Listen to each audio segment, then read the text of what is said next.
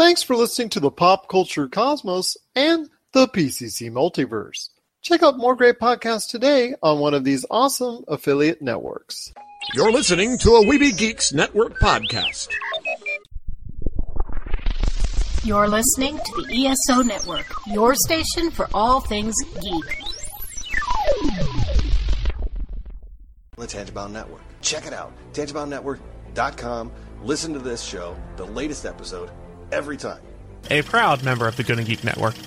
The opinions expressed are those of each individual. Check out all the other geeky podcasts over at GonnaGeekNetwork.com and get ready because geekiness begins in three, two, one.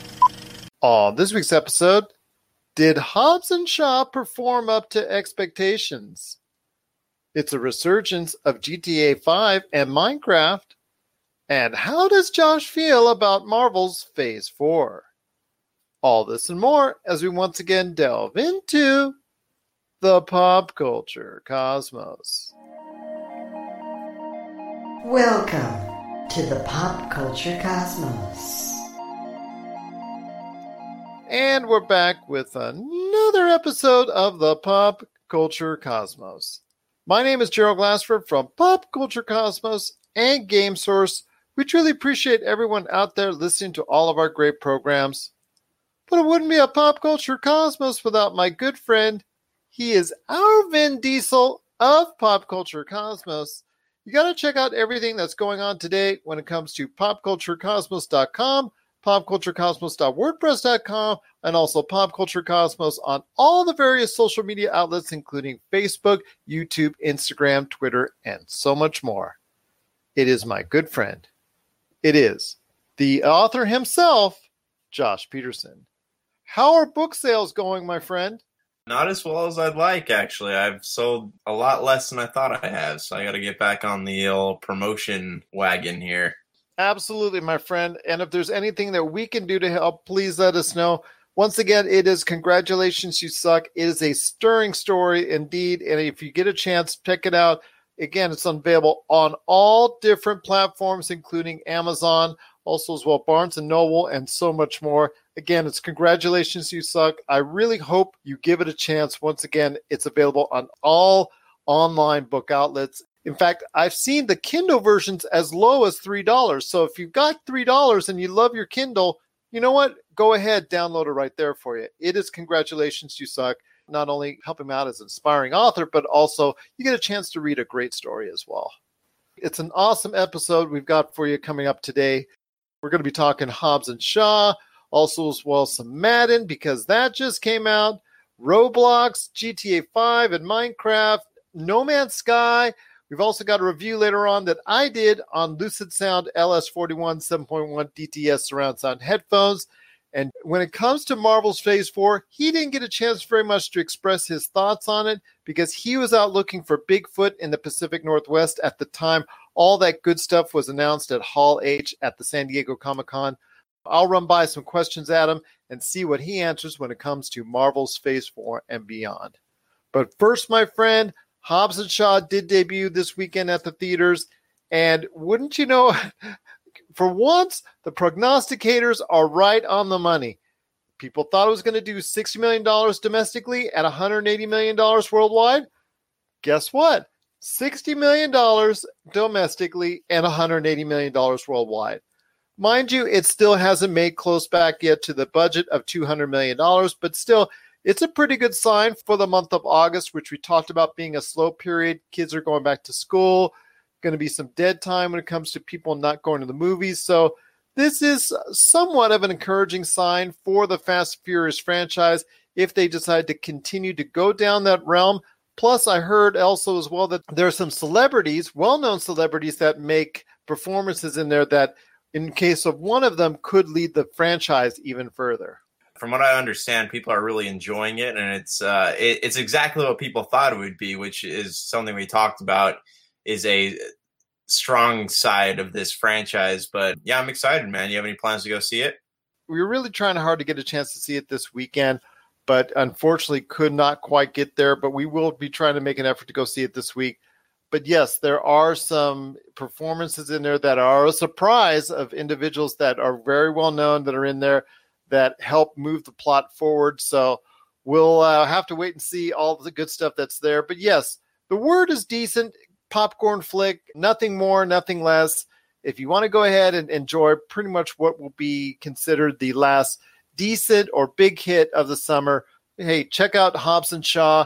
It's done as expected, and hopefully it will continue the line of Fast and Furious. But again, Fast and Furious 9, as we said on our previous program, is filming now. It's scheduled to come out next year. It is something that still is going to be the main part of the Fast and Furious franchise. But seeing how this weekend has played out for Hobbs and Shaw, do you see more attempts into, I guess, side stories, spin offs of the Fast and Furious franchise? Because in the past, the only thing we've ever seen are little DVD shorts or short films that only help a little bit of the narrative as far as trying to make the timeline even a little bit more cohesive, which unfortunately in a lot of cases it's not when it comes to Fast and Furious, but they've tried little short films and whatnot, try to piece these things together like Marvel has with some of their shorts earlier in the Marvel Cinematic Universe. But will this lead to a larger effort with other characters or a return of Hobbs and Shaw to another sequel for that spinoff? Do you, do you see more spin-offs in the Fast and Furious franchise at this point in time? I don't know because there's not really a lot of characters outside of Vin Diesel who's always featured in the mainline series that would be interesting to me. Maybe Hans, but you know, he again he was in Tokyo Drift and he he died there. So I don't know how much. Maybe another movie featuring him that could take place in Japan. But I, outside of Han, like there's not really anyone that interesting. Like, like Paul Walker, maybe, but we can't do anything with him anymore, or they can't. So I don't know. I could see them possibly making another Hobbs and Shaw spinoff movie where I'd love to see a spinoff movie featuring Shaw and Vin Diesel, maybe. Like that could be cool. But I don't see right now, I don't see any other characters venturing outside of the main series. And that's a shame if that's the case because it's something that could have potential if done, I guess, with a better, more economical budget in mind.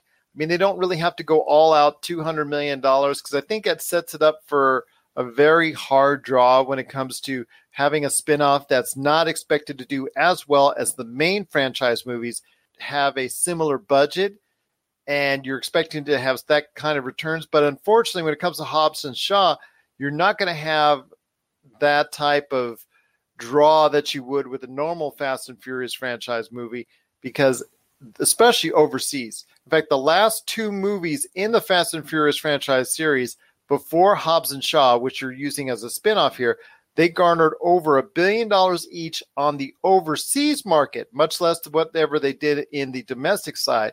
So those movies play very well overseas. This one is going to probably do something very good, but not close to what the Fast and Furious franchise films are doing. So if you can try and keep them under maybe 150, maybe even 125, even closer to 100 million dollars on the production budget on the next one, if you try to do another spinoff, you're actually going to get a very nice return if you continue the spinoffs. Because a lot of people, like I said, the reviews are mixed. But for the people that are out there watching it, they're just treating it as good popcorn fun. They like the banter back and forth between Hobbs and Shaw, aka The Rock and Jason Statham. Idris Elba, we've gone on this show how much we appreciate his work. He's playing the big baddie, so I'm not sure exactly if it's utilizing his talents to the fullest in this sense because I, I, really love to see him in a role with a larger scope per se. I'm sure he didn't mind the paycheck in this case. So you know what? For him, it's you know another good opportunity, but we'd like to see him a little bit, and you know, at, at a at even a higher level than, than he's at now because I think superstardom is still there for him if you can go ahead and grab that right role. But for now, it is Hobbs and Shaw. It is still something I think a lot of people are, are going to go to just before school starts. We're going to try to make it to over the next few days. If you have thoughts on the film, because I know a lot of people have seen it already, share us your thoughts. Did you like the cameos and the surprise performances that were in there? Because there's two very notable ones in there. I don't want to say right now because of spoilers, but did you like the surprise performances? Do you like the banter back and forth between Hobbs and Shaw? Did you like anything else about it, or was it just a great popcorn flick, or was did you even like it at all? Please share us your thoughts. Popculturecosmos at yahoo.com also, as well, Pop Culture Cosmos, Humanica Media, and Game Source on Facebook, Twitter, and Instagram as well. My friend, you know it's that time of year. It's early August. Comes around every point in time around this time of year when it comes to the video game scene. And yes, we we could be talking about Evo. There was a lot of great matches that we saw over the weekend on our Game Source Facebook page. We linked up to the Evo Twitter account so you could catch all the action there. Some great performances there, and my my compliments to everybody who participated in the event, and of course the winners most of all. But my friend, in the world of video games, not much was said really about Madden this time around because Madden debuted last week initially to EA Access owners and then is getting rolled out to everyone else. But it really didn't generate the buzz. I really didn't see any commercials. I really didn't see much in the way of internet ads. The only real buzz about it was the fact that, as usual, every year, certain football players who are very unhappy with their Madden rating and they started moaning and groaning about that but we really didn't get that kind of Madden feel as of yet. And even as preseason football is starting, we're still not seeing as many commercials, not seeing as much pub. And I don't want to say is Madden on the way out or is Madden dying, but the Madden mystique, is that fading a little bit in your eyes? Is that fading a little bit with your friends? Is that something a lot of people still are interested in? did the unfortunate events of last year did that cause maybe you think some backlash as far as Madden is concerned? I want to hear your thoughts, man, because no one can tell me here this year that Madden has got as much hype as last year or any year before it. I don't think it has anything to do with what happened last year, but it's one of those games like we we've talked about this before, and the same thing we we discussed is about Call of Duty as well is the fact that these games don't change. Nothing really they added a career mode into it last time that kind of takes you through a, the story of the of a main character but these games are growing stagnant and i think that's why people won't buy them and i also think that ea has a big part to play in this as their reputation keeps getting dragged through the mud i don't think that people are as willing to jump into those types of games as they are say something that like 2k makes so you know, Madden has owned the, you know, they put what what was it like uh, NFL Blitz and NFL. There's a whole bunch of other ones that they bought out and they put out of business, and now they're the only ones. And I think that people are just kind of getting burnt out on those games. Absolutely, because we, you know, we've talked about before. The last great football game that wasn't Madden was what NFL 2K5, if I'm not mistaken.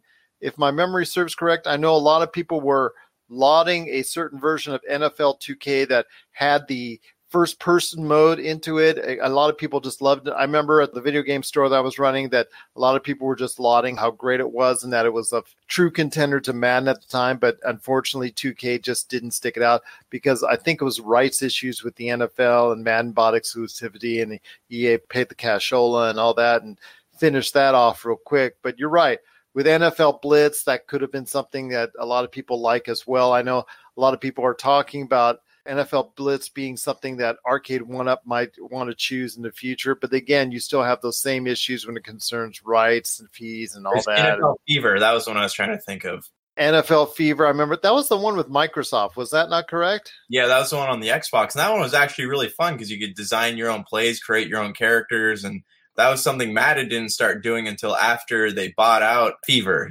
Again, it was I think a rights issue, and EA got exclusive rights at some point in time to the NFL PA and the NFL rosters and all that. Once that happened, I think that took 2K right out of the picture on that.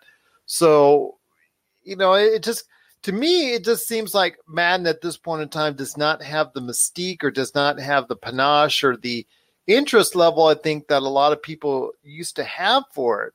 I know it's like Call of Duty with certain fans that will buy the updated rosters year after year or whatever small adjustments that are made that are, and tweaks that they seem to do with even you know with every single update whether they do each and every year. But wouldn't it be better for the gamer if they just had one basic version and then they would just go ahead and make updates on the fly like GTA like even No Man's Sky, which we're going to talk about here in a little bit, and other games that you know, Destiny Two and all that that we're seeing that are two, three, four, five years old that are just making updates that are keeping the game just as fresh.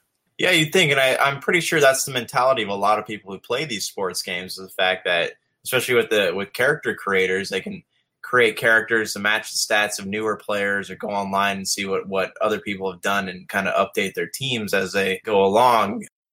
But, you know, let me ask you this as someone who doesn't play a lot of sports games, what would it take to get you to play something like that? Okay. I talked about on last week's show, as far as the PCC multiverse, I talked about NBA 2K and me still enjoying the NBA 2K experience despite the numerous microtransactions there is. Now, Madden has its share of microtransactions, but it's really only centered around one mode. So you don't really have to go into that mode and really be a part of it if you don't want to go ahead into microtransactions and all that. What would probably immerse me into it as far as if I knew that if I just spent $60 or a certain amount of money and I was just going to go ahead and get updates and roster updates, and like you said before, play updates or maybe a little bit more customization options that I'm given as an owner, and be able to go ahead and enjoy that for two, three, four, five years instead of thinking, okay, I just bought Madden a week ago or two weeks ago, and it's already half off in value because of it. Because you and I both know sports games devalue faster than any games in the video game industry. I don't know. So I'm not entirely sure how many copies of Madden sell each season, but it's just it's one of those things where you you play it and you beat it, and there's not really any reason to play it anymore because I don't know what the online community is like, but I don't hear a lot of people bragging about, you know, oh I play Madden online with my friends. It's at least not in like the same vein of, of what Call of Duty might be. Yeah, that's true. I agree with you on that, but there's still a community out there for it. I see it, and I still see the competitions around. And I think that some people might be scared off after the unfortunate events of one of the Madden tournaments that happened last year, which was very tragic and is still thought about even to this day by gamers and Madden players alike. But still, I think for whatever reason, the Madden mystique is is fading and I think that EA needs to go to the drawing board and understand why or what is going on when it comes to Madden and maybe reevaluate where the Madden series is at so they could go ahead and produce something that is of quality that will last and give a players a, a concrete addition that they can enjoy for years to come as opposed to months weeks or even days to come because it doesn't make any sense at all these days because people are just going to have to spend $60 here, $60 next year, $60 year after that. If you're a real diehard football or man fan, and if that's the case, a lot of players are I've here and I've seen they actually go to older versions and just either try to update the rosters somehow through way through that or just go ahead with the rosters that are there and just play a certain older version of that and just go with that because they're tired of going ahead and redoing and re-upping Madden each and every year because it's just so hard to go ahead and continually put out $60 each and every time for this game when there's so many other games that go ahead and for that same amount of money update and keep the experience going for years to come do you think that people are just losing interest in football as as like a, an entire sport? Because i mean there was a lot of controversy in the nfl over the taking a knee thing but like i'm seeing bills being passed here in california where they're trying to limit the amount of time that people are allowed to practice football just in general. So I'm wondering, like, if there's head injuries and things of that nature. Yeah, but I'm wondering if there's a decline in interest in the sport, or if people are are trying to to get rid of it, or what's going on. I know the NFL is a huge industry, but I just I don't know. Maybe people just aren't as interested in it as they used to be. Well, ratings and attendance were down last year as opposed to the year before.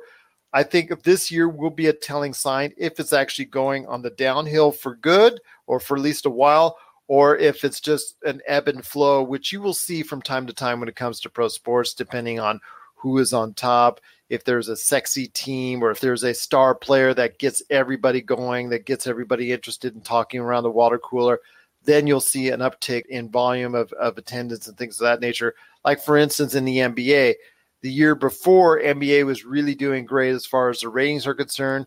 But since not as many people are as fond, at least to here in the United States, of the Toronto Raptors, they were less likely to see it, and the ratings went down for the finals there. So it's a give and take. Depend, I think, in an ebb and flow for many of the sports. But we'll have to wait and see what the end result of attendance and ratings if it will continue to decline this year. I think we'll see if if you're right about in that hunch that's going to happen as it plays out over the course of the next few months in the NFL. But Madden, you know what, madness, it's there. Uh, you know, it came out. I'm just not seeing the interest in it like I have in the past. If you're still very interested in Madden and a Madden follower, we'd love to hear from you why you're still sticking to it. And if you see that type of interest, or if you're like us and you see a declining cultural awareness that Madden is out and about in the wild, please let us know popculturecosmos at yahoo.com. You're listening to the Pop Culture Cosmos. Don't touch that dial. Wait, do, do people still use dials? Listen up, all you gamers out there. Miracle Fruit Oil is ramping up the deals on its awesome Vitabrace gaming wristband. Vitabrace is clinically proven to help improve your gaming performance. Vitabrace will help you achieve your gaming goals, whether it's that single player campaign, retro classic, or battle royale. Head on over today to miraclefruitoil.com and if you use the code VitaBrace50, you'll get half off on a Vitabrace gaming wristband or use the code buy one get one and it's buy one get one free.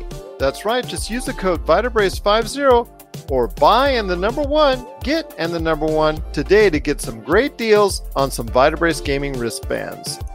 So check it out today at miraclefruitoil.com. Vitabrace, win with it. I got to ask you, my friend, are you familiar with Roblox? I've seen it played briefly. I know my my nephew's a big fan. Well, I will tell you this: my daughter plays it religiously. My youngest daughter does, and it is something that you know it's it's been there for a long time. It actually came out even before Minecraft, if I remember correctly. And you know what? It's just been under the radar for all these years.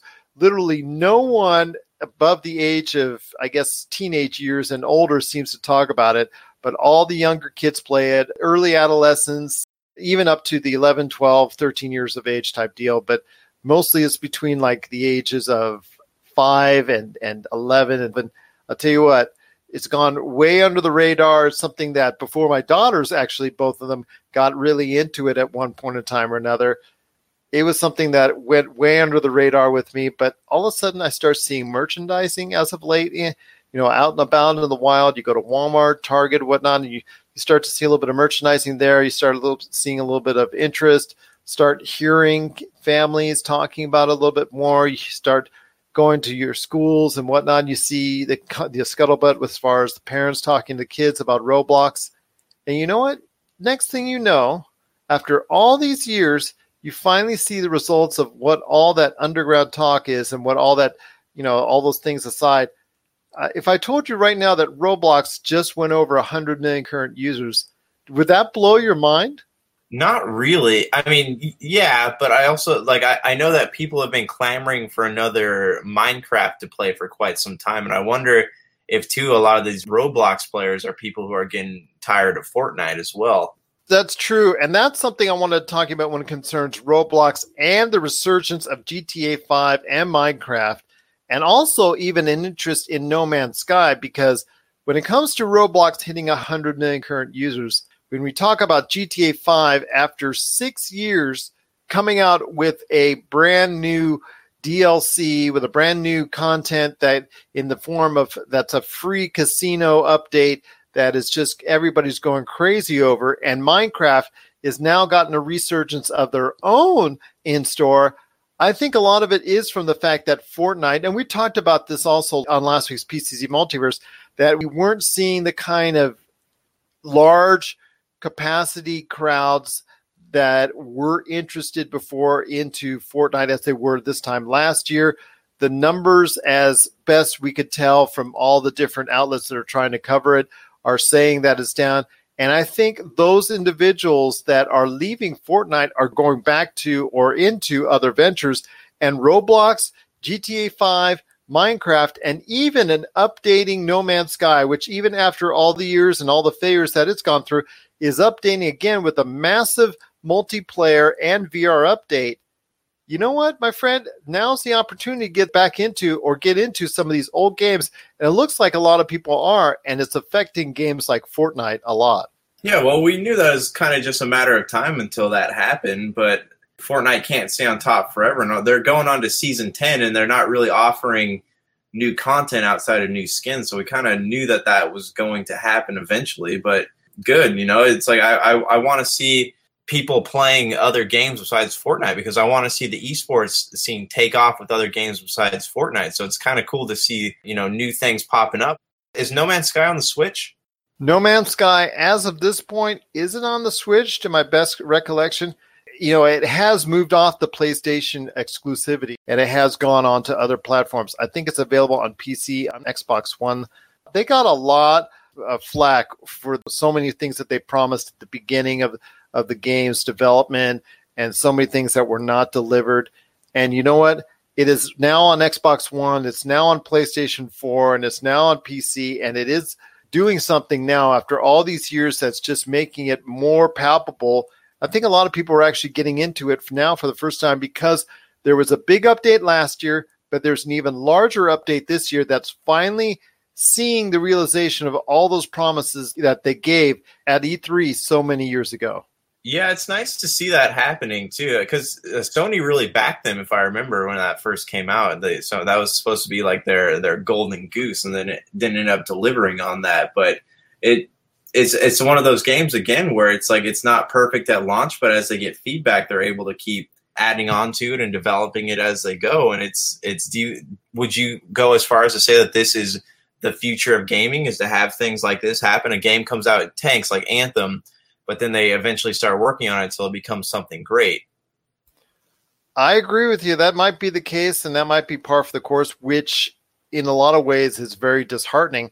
It, like you've talked about before, it's almost like having a game in early access be your game that's released, and then oh, okay, we'll fix it down the line, and hopefully you'll come back to it, or hopefully you'll get into it maybe a year, two years down the line once we get all the bugs straight. But for a lot of people, depending on the game, I don't think that's going to happen. I mean, Destiny 2 did not meet expectations, but they're still updating it. In fact, they had a very good update their last time around, but a lot of people still aren't getting into it because they have a lot of bad feelings in regards to Destiny 2. And the same thing could go for Anthem. I don't know why No Man's Sky is getting such a resurgence, even after all the bad publicity early on that they got and all the good publicity now that they're getting because of all the add-ons that they've done since then. If Anthem goes on the cheap like Fallout 76 does, and Fallout 76 from Bethesda is trying very hard to do that same type of thing and salvage any type of success that there could be for those games, you know what? We could see that as a model down the line for every single poor reviewed or poorly received AAA game down the road. I think that's probably the best way to say is because Anthem, Fallout 76, No Man's Sky, and all these other big AAA games that don't come out and meet expectations could be following the same suit down the road. And that to me is a shame in a way because these games are going to come out unfinished right out the get go. That brings up two issues also is the fact that you're people who are paying sixty dollars, you know, forty to sixty dollars to play these games are essentially becoming beta testers. And two, it's going to change the way that the review landscape works because there you could have a game come out at launch and then six months later it's a completely different game but with the same title. That's right, my friend. So we'll have to wait and see how this is going to play out as far as those games that were not well received upon the get go how they're going to go ahead and continue to try to make it a better product each and every time. And that's good that they still have that staying power and stick to itiveness that they're going to go ahead and, and do that. But I don't want this to be something that, okay, we have a game that's shaky that might not be received well at start, but we'll go ahead and make updates to it. I don't want these studios to feel like that's a fallback.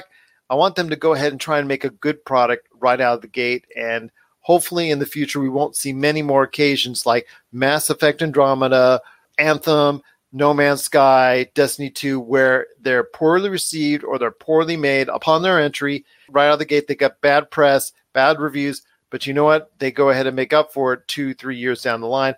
I don't want that to be the norm. I just want that to be the exception. What are your thoughts out there on these bad games or these poorly reviewed games that find a new breath of life with updates that, in many cases, like Destiny 2 and No Man's Sky, actually start to begin to meet all the expectations that was made in advance of their release? Share us your thoughts, popculturecosmos at yahoo.com. Also, as well, Pop Culture Cosmos, Humanica Media, and Game Source on Facebook, Twitter, and Instagram as well. Well, coming up after the break, I got some questions I want to ask Josh on his thoughts on Phase 4, plus also as well a review of the Lucid Sound LS41 surround sound headphones and all the great stuff that we talk about right here on the Pop Culture Cosmos. Get ready for Box Art, a gaming docu-series from Pyre Productions and Rob McCallum Films. If you love video games, chances are there's a box cover or cover image that you love and has stuck with you for decades. In our series Box Art, we travel across North America to visit with the unknown illustrators and artists responsible for creating the most iconic gaming images of all time. What was once scheduled to be a 90 minute documentary is now a six episode season packed with unbelievable tales that paint a picture of the gaming industry you've never imagined. Just one of the many pop culture projects from Rob McCallum Pyre Productions. And we're back with the program. It's the Pop Culture Cosmos. My friend, I want to ask you this when it comes to phase four, when you were in the Pacific Northwest and you were searching for all that good stuff that was going around as far as the Museum of Pop Culture, you were looking for Bigfoot, you were checking out all the 90s grunge music and deciding exactly who started it. I want to ask you, my friend, did you get a chance to check out in detail at that time what was going on at Hall H at San Diego Comic Con, or did you have to come home and get updated then? I saw some of the news popping up as I was kind of sitting there looking at Instagram and stuff. I know they they announced a few things, the Disney streaming shows and Blade and Shang Chi. I know that those all have official announced dates, and people are curious about what's going on with Guardians Three and Black Panther Two. But yes, I did get a chance to catch all that stuff. Okay, so first question I want to ask you, my friend looking at the whole scenario, and we're talking about the whole timeline with the Marvel Cinematic Universe for Phase 4. And for those who have not heard it, which uh, I'd be pretty surprised if you didn't hear it yet, but here goes Black Widow is coming out May 1st of 2020.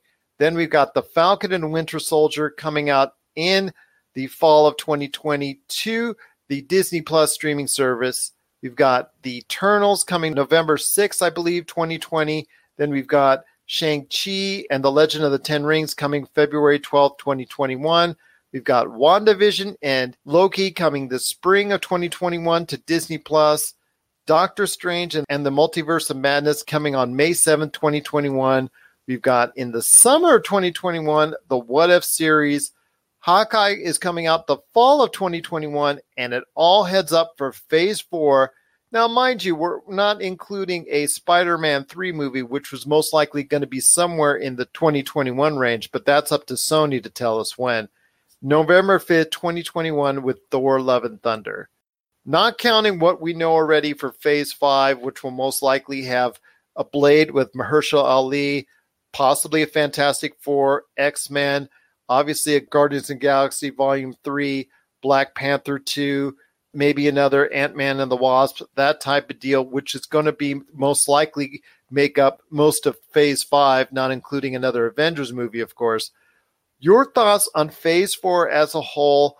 When you heard the listing of all the stuff that was out there coming to the plate for not only Disney Plus and also the movies, were you excited about Phase Four upcoming in the Marvel Cinematic Universe? I'll be honest, I wasn't, man. I I, I discussing this with you earlier. I'm really burnt out on Marvel right now. Like Endgame ended on such an emotional note, and I've been following those characters for so long. Yeah, I just and yeah, I, you didn't like Spider Man that much either. It was okay. I, I just like I and I I would have liked it better had it been before Endgame. Didn't I say those words as well? Yeah, you did. It just it there's there's so much happening right now, and I, I'm sure like in a year or so, not a year, but you know after so sometime in in 2021, you know, around the time Thor comes out, I'll have rekindled my joy of the Marvel films. I'll have to go back and start watching things again. But there's just there is so much. Look at this. There's what one, two, three, four, five, six, seven, eight, nine, ten, eleven things have been announced, and we know there's two more beyond that. There's, it's so much, and they haven't really let the aftermath of Endgame really sink in. I thought they were taking a year off, but I guess they're not. So it's just it's too much, man. And I, like I'm overloaded and I'm burnt out on it, and you know I have high hopes for these shows, but I'm I'm probably not going to be watching them right away just because I I need some time to want to go back to watch them. Now there will be a 10 month time frame. You're talking about from the time that Spider-Man Far From Home debuted in theaters to the time when Black Widow debuts in theaters. There is going to be about 10 months, not quite the year that you were asking for, but almost. I mean, there is going to be a little bit of a break so you can take a breather. And I think a lot of other people, a lot of casual audiences will be taking a breather before they go ahead in anticipation for the Black Widow movie. Now, I'm glad, like you are, that there is not going to be a winter this year or a spring next year type of movie that comes out for the Marvel Cinematic Universe, and that they're going to wait until okay, it's still technically kind of like spring, but May, which kicks off the summer movie season next year for Black Widow. I'm kind of glad that they're giving at least eh, 10 months, which will give a kind of break. I know it's not the break that you need. You maybe need a little bit more, but still, 10 months isn't that bad. I mean, at least it's a step in the right direction. Yeah, that's true. But I mean, you look at these; they're, they're not just movies anymore. So you have, you know, you have a few movies coming up on the, this timeline here, but a lot of these shows, like you're going to have to watch several hours of them to get through it, and that's what feels overwhelming to me is the fact that I can't just go to the movies and watch a two to three hour movie anymore. I have to sit at home and, and watch, watch, a six several. episode type yeah. deal. Yeah, exactly. And uh, it's not just that; it's the fact that I have to sit there and watch all these episodes so that I can stay up to date on you know whatever happens in the in the Eternals or what happens in Shang Chi or whatever happens in Doctor Strange. Like I have to sit there and watch these shows now so that I can stay connected to the greater Marvel timeline. Now, is there any one property you could get excited for, or you think, you know what, if I get over the burnout of the Marvel Cinematic Universe, is there one project that sticks out to you that you know makes you say, "Hey, I, I kind of you know want to see if I can target that once again"? Well, Shang Chi is definitely on that list. You know, I'm I'm a huge fan of uh, Iron Fist, and I, I'm I'm curious how that's going to fit in to that. You know, because Iron Fist is a, obviously a huge part of Shang Chi's legacy, but uh, you know, and I, I would go on to say like another one would be Doctor Strange, but again, I I have to, from what it sounds like, I have to go back and watch WandaVision before I watch Doctor Strange. Thor Love and Thunder looks cool or sounds cool. And then Blade is the one that has me worried because Blade is a very dark, very violent property in all forms that it's ever been made. Even on the the early the 1990 Spider-Man cartoon that was on, Blade was a very dark character, and I don't see that Blade working well on the PG-13 happy-go-lucky Disney Marvel side of things. Well, that movie, they still have some time to go ahead and shape that because it is not coming out until phase five. I would probably say what, since Mahershala Ali was just announced, but they don't have a director script, screenplay that they've announced for it yet. I would probably say that's you're still looking at 2022, 2023 you know maybe maybe 20 late 2022 at the earliest before you would get a blade movie maybe even longer because guardians of the galaxy volume 3 that's just waiting for james gunn to finish suicide squad and once he finishes that he'll jump right into that. I'm sure like i said before another ant-man the wasp could be in the offering. Of course we're going to get another black panther. Of course we're also going to get another captain marvel for goodness sake. So all those success stories we're going to get sequels of they can go ahead and do while they think of a good story or a good way to go ahead and try and market and package Blade because you're right. The first Blade was truly a, a, very, very good film. In fact, it's the best film away from the Marvel Cinematic Universe. So I hear you on that. I think they're going to have to go ahead and treat that properly and be very careful where they tread when it concerns the Blade universe and the Blade character. I think they can get away with it. I still think they can do it but they're going to have to be very careful about how they go about it. I am very happy that you said about Shang-Chi because you and I have spoke at length before about how this type of movie environment needs a really good kung fu movie again. And I'm so hopeful that Shang-Chi and The Legend of the Ten Rings will fit the bill.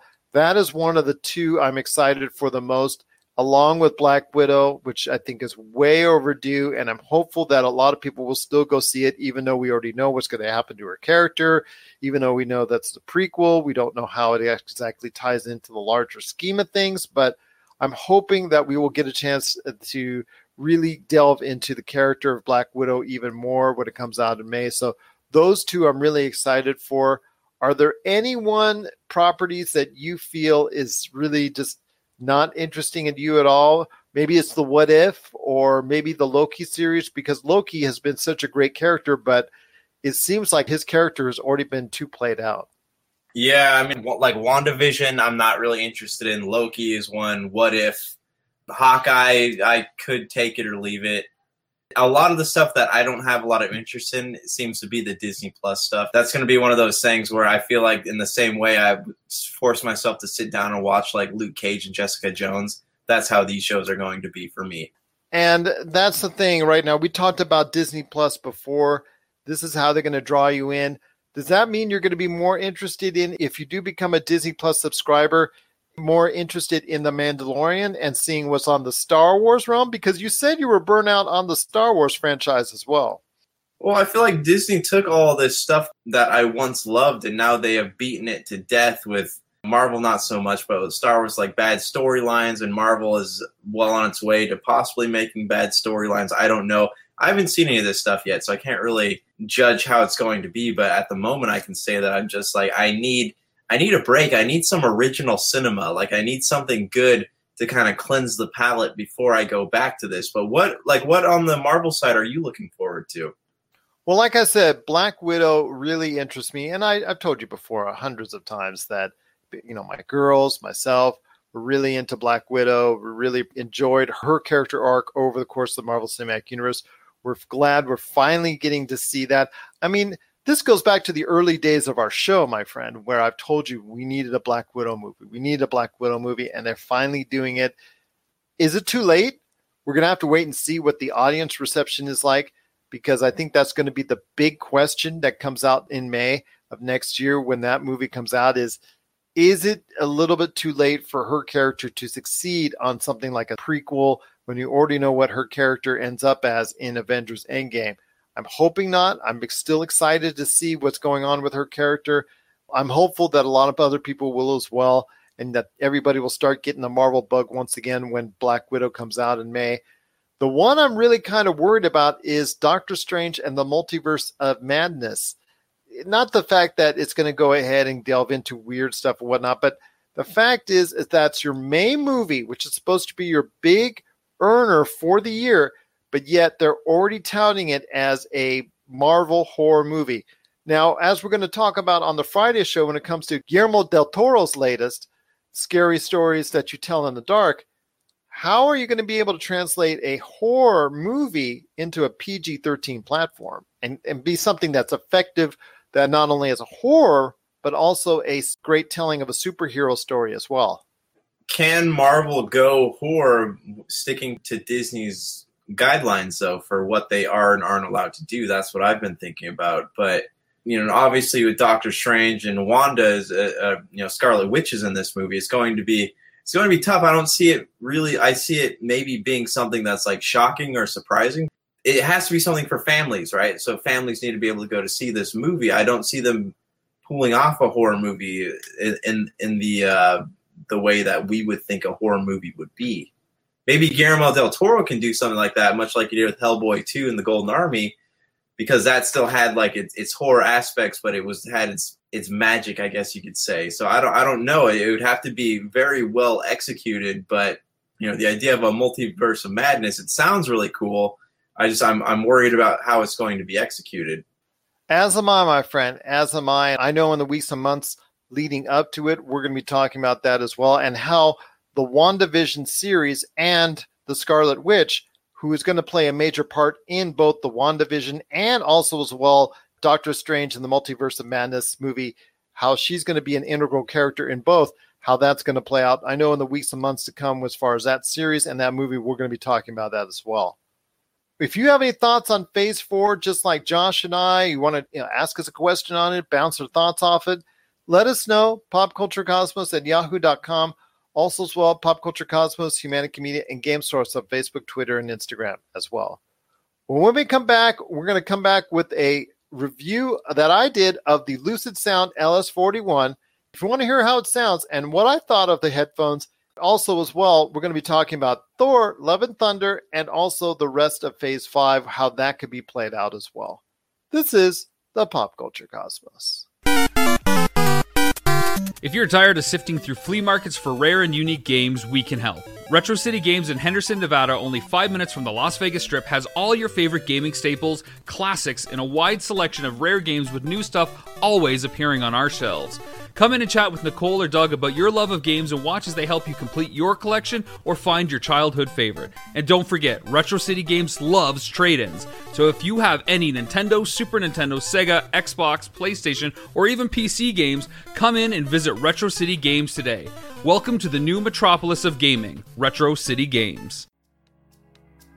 Hey everyone, it's Gerald from the Pop Culture Cosmos with my review of the Lucid Sound LS41 wireless surround sound headphones.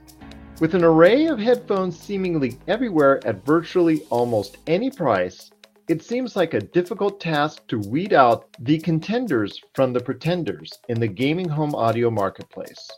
For a long time, streamers and gaming competitors alike have yearned for that perfect balance between freedom of movement crystal clear communication, and a superior audio experience. With the stakes getting higher and higher in this ultimate chess match for your dollars, and of course your ears, Lucid Sound attempts to stake its claim with one of their latest entries, the LS41 Surround Sound Wireless Headphones, available today for an MSRP of $199.99 at many retail outlets. The LS41 delves into the foray with a bevy of options and features at a not too insurmountable price point. The LS41s provide the wearer with a 7.1 DTS experience while utilizing wireless technology on many of the platforms it is connected to via a USB dongle, which, depending on what the user is playing on, comes as an inviting degree of comfort for those using it wireless for a PC, Nintendo Switch, when it's docked, and PlayStation 4. The separation of sound in our various tests in both stereo and surround sound formats had the LS41s holding up well to whatever music, video, or game that was thrown up against it. Along with the added digital and connection cables for platforms that the LS41 cannot be wireless on, is an included detachable microphone that adjusts in flexibility to the vocal needs of the gamer, streamer, and yes, even podcaster as well. Of course, the big ticket for this unit is the sound, and the Lucid Sound LS41 delivers with its 50mm drivers delivering a smooth sounding 7.1 DTS ambiance that ranks with us as one of the better units we have tried. Part of the reason for this very positive experience in sound quality comes with its solid construction because the unit itself is housed within a sturdy yet lightweight frame with pleasantly soft ear cushions that don't tax the ears or the head as many others in its class have a tendency to do. While these headphones deliver in sound quality, it has drawbacks which keep the LS41 from achieving that highest echelon in the marketplace. A supplied 3.5mm cable is required to interact with others via chat for Xbox One or to use at all for mobile read the Nintendo Switch when you don't have it on the dock. This essentially takes away the wireless capability on those platforms and renders it to a somewhat different experience. The provided detachable microphone is serviceable enough for chat, but for those thinking about streaming and podcasting, it gives off a slightly muffled and hollow, as noted to me, sound that doesn't project audibly as well as some of the other comparable headsets within its general price range. With the onslaught of quality headphones that have been brought on by the rise in interest in video games, esports, streaming, and podcasting, it's no wonder that people can get overwhelmed with the numerous choices out there. But with its excellent sound quality, these headphones can be a quality auditory tool when used in conjunction with one's video game library. Our time spent with the Lucid Sound LS41 7.1 surround sound headphones proved that while it's not the optimal choice for gamers seeking a wireless Xbox One opportunity, or advancing their podcasting or streaming platforms, it is without hesitation a very solid recommendation for those looking to pursue an immersive, beautifully sounding casual gaming lifestyle, whether it be through a single or multiplayer experience. If you want to hear more about the Lucid Sound LS41 7.1 DTS surround sound headphones, which were just used in this review, let us know popculturecosmos at yahoo.com or check out my review on popculturecosmos.wordpress.com and also our home site, popculturecosmos.com. You're listening to the Pop Culture Cosmos. And we're back with the Pop Culture Cosmos. Want to thank everybody for listening. If you need a listing of where we're at because we're being played seven days a week all around the world, check us out on Pop Culture Cosmos on Facebook, and you get a listing right there of all of our great radio stations, including the folks at the Good Talk radio station. They play our shows back to back on Sunday nights. They're just an awesome station based out of Arizona, and we cannot thank them enough for playing our show. Check out their awesome radio station for all the other great stuff that they have as well. Check them out today. That's the Good Talk radio station, including the Pop Culture Cosmos and the PCC Multiverse. My friend, just a couple big updates, and I'll hand it over to you as far as your book is concerned. If you need a place to go for as far as podcasting is concerned, you know what? We're also on Radio Public. If you just type in Pop Culture Cosmos on Radio Public, just go ahead and check it out on our, one of our channels right there on Radio Public. You'll get all of our latest episodes there as well. Last but not least, for those great anchor listeners out there, not only do they have the one hour radio edit show on anchor.fm, but we just added a PCC Extra channel, which will have all of our extra shows that have been exclusive to the Pop Culture Cosmos channel on Podbean and all of its other outlets. That is now going to be available on its own channel on anchor.fm, the PCC Extra. So you'll be able to get all those old episodes that were only exclusive to the Podbean channel and so many other great programs as well. My friend, before we talk Marvel one last time, I want to hear your thoughts on your latest book, Congratulations, You Suck. Where can you get it? And why do you need to check out Congratulations, You Suck?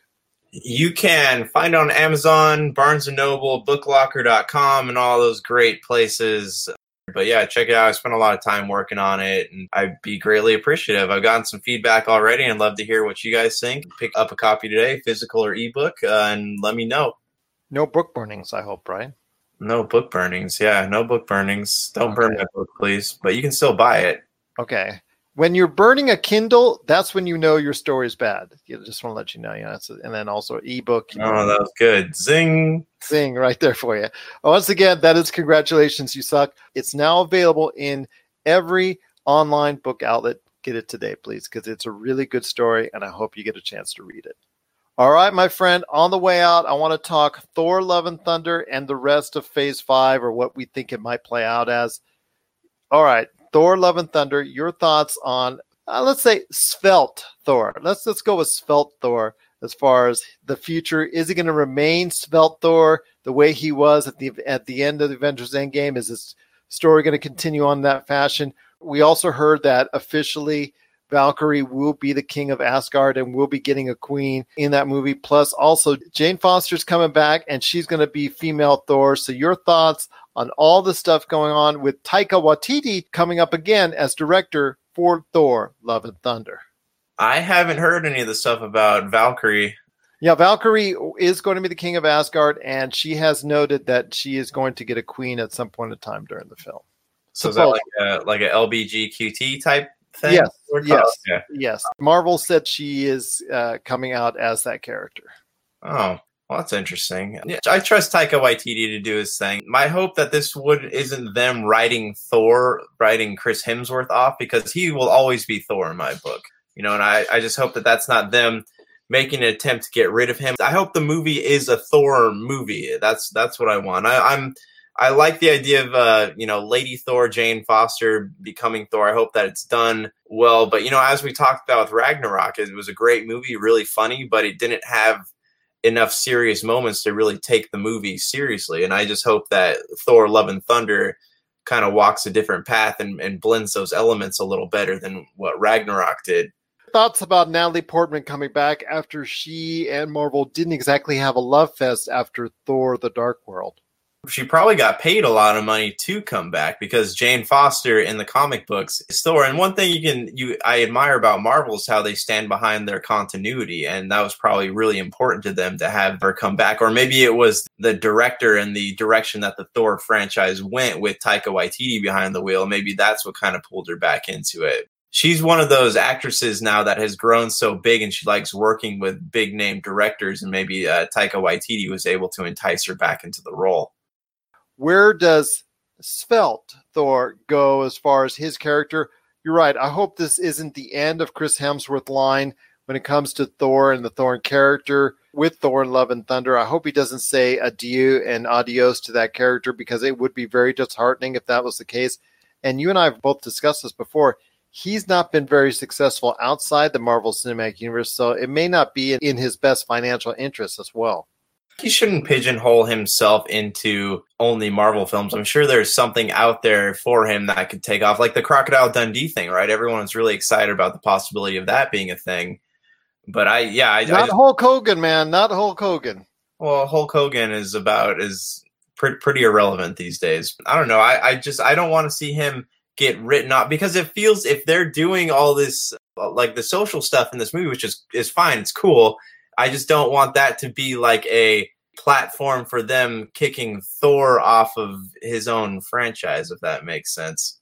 You're right, and that they would continue the Thor name without the original Thor. It seems kind of weird, and I'm not sure everybody would be very enthused by it. Although a lot of people are jacked up over Natalie Portman playing the role of Thor at some point in time, and them being dual Thors. That would be cool. I could hang with that. I would have no problems, no issues with that but I certainly would not like to see Chris Hemsworth leave the series that he's now grown into and matured into that has really started to become a fan favorite. His current representation of Thor as it stands right now. So hopefully he'll be able to continue that long term, but we'll have to wait and see when Thor Love and Thunder comes out in November 2021. All right, last question before we head on out, my friend, and that is this. Phase five, we talked a little bit about Blade, and I like I said, I don't think that would be the first movie out the get go for Phase five. I think they'll save that for either the end of the first year or at least the second year of the Phase five slate of films that would be coming out. And I do think Blade would become a film. What of Phase five would get you most interested as far as a fan is concerned? And do you think it is too soon, or do you think it's the right time to reintroduce the X Men and the Fantastic Four? Here's my thing with all this. Marvel has done a great job you know working with disney up to this point but they're getting into some of the more fringe franchises which are notoriously dark. And if they're not allowed to let these characters be dark and gritty as they're meant to be i think it's going to rub a lot of people the wrong way and kind of cause a lot of fans of these lower franchises to lose interest in what they're doing. Like blade is a perfect example. Like if it's blade features a lot of decapitations, a lot of blood, a lot of gore. And if they do that in like a comedic PG 13 type situation, it's just, it's not going to be a good movie. They need to let these dark characters shine, so to speak, and be what they were meant to be, or else it's just, it's not going to work. Marvel has done a great job of deviating when it needs to away from the comic books because the comic books, some of the stuff that's in there does not translate well on screen and they've been very wise with many of the decisions that they've made that have deviated from the comic books. So I've got my hopes in Marvel right now because I believe that they're going to do the right thing almost every time as far as the future of the Marvel Cinematic Universe when it comes to Phase 4, Phase 5. I'm just going to keep, like I said, a keen eye on it, but I don't want them to play the comic books to a T, my friend, because I think if you they stick to the comic books to a T, not everything translates well from the comic books onto the screen. I think there should be a little bit of difference there, and I'm glad when they do it. But I also want to make sure that they do stick somewhat to the comic book source as well. Okay, so it's not so important to me that they adhere directly to the comic book storylines, but it's really important to me that they let these characters be what they were meant to be. I agree with you, my friend. Definitely, that's something that they should be wary of as they go ahead and build towards phase four and also the future in phase five be excited to see what, what happens with that. And there's Disney D23 coming up later this month that I'm very excited to hopefully hear more info on stuff going on in phase four of Marvel and also phase five as well. Well, my friend, it has been a great episode. I want to thank you for stopping by. Tune in this Friday for PCC Multiverse, where we're going to have our fall gaming preview. We're gathering up all of our notes and information on all the games coming out this fall. We're going to be talking at length and detail on it. So hopefully you'll get a chance to tune in as well on that. Plus, we'll be talking about Guillermo del Toro's latest. And you never know, we might even talk about the Dora Dora as well. So for Josh Peterson, this is Gerald Glassford. It's another beautiful day in paradise right here in the pop culture cosmos. We thank you for listening. And here's hoping you have yourself a great day.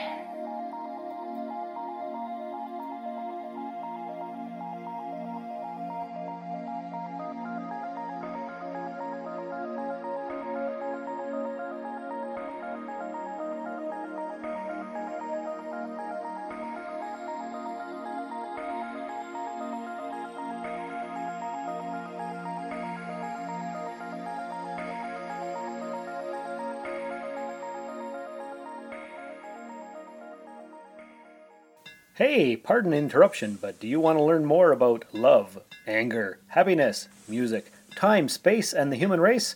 I hope you do, because I'm here to beg you to listen to Soul Forge Podcast. We're your weekly dose of life and living here on the ESO Network. Find us wherever you listen to podcasts and soulforgepodcast.com, a proud partner of the Rusted Robot Podcast here on the ESO Network. Let's find out together. You're listening to a Weeby Geeks Network podcast. This has been a broadcast of the ESO Network.